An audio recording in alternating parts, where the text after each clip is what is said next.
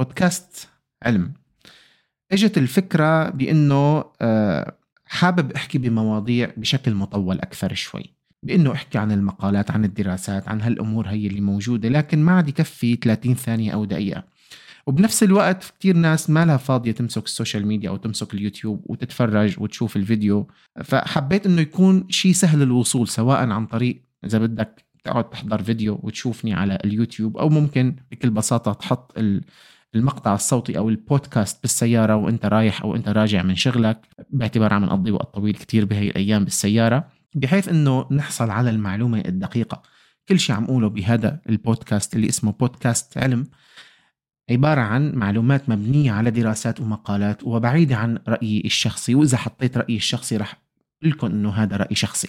لأن بهي الأيام الوصول للمعلومة الخاطئة صار أسهل بكل بساطة بتفتحوا ال social media وتفرجوا على الفيديوهات اللي موجودة وبعض منها بيكون فعلا من أطباء ممكن يكون من ناس فعلا مؤثرين لكن للأسف ما عم تكون مبنية على آه، أمور علمية على أبحاث علمية عم تكون أغلبها مبنية على آراء شخصية.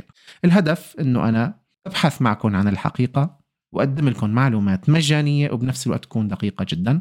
رح كون معكم أنا مضيفكم محمد صادقلي بهذا البودكاست الجديد اللي رح يكون موجود على البودكاست. تطبيقات البودكاست وبنفس الوقت موجود على اليوتيوب.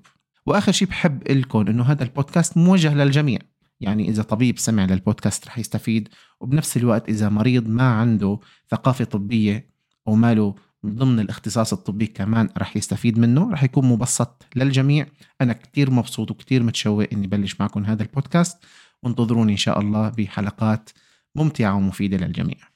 معلومات موثوقة بطريقة مسلية.